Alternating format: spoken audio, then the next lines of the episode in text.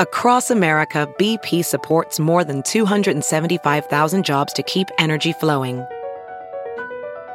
Jobs like updating turbines at one of our Indiana wind farms and producing more oil and gas with fewer operational emissions in the Gulf of Mexico.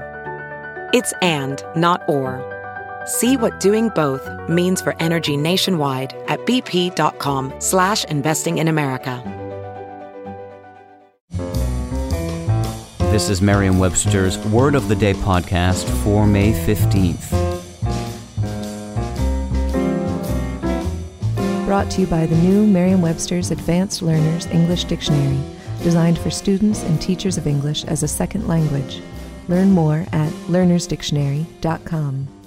Today's word is shinplaster, spelled as one word, S H I N P L A S T E R. Shinplaster is a noun that means a piece of privately issued paper currency, especially one poorly secured and depreciated in value.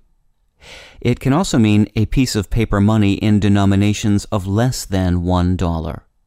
Here's the word used from an article by John Ward in the Canadian Press.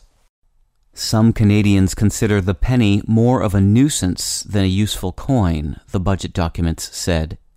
And so the coin will go the way of the old 25 cent shinplaster. In the past, the word shinplaster referred to a small square patch of paper that was used as a plaster in treating sore legs. In 19th century America, the term shinplaster was applied to another paper band-aid fix, the privately issued, poorly secured notes substituted for the coins withdrawn from current circulation.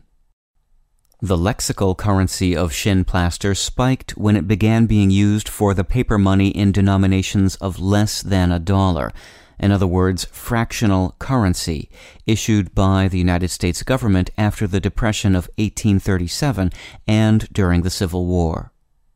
In 1870, America's neighbor to the north, Canada, issued its own shinplaster, a 25 cent note, which fell into disuse in the early 20th century.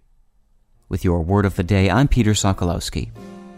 Visit the all new learnersdictionary.com, the ultimate online home for teachers and learners of English. A free online dictionary, audio pronunciations, custom study lists, and interactive exercises are available now at learnersdictionary.com.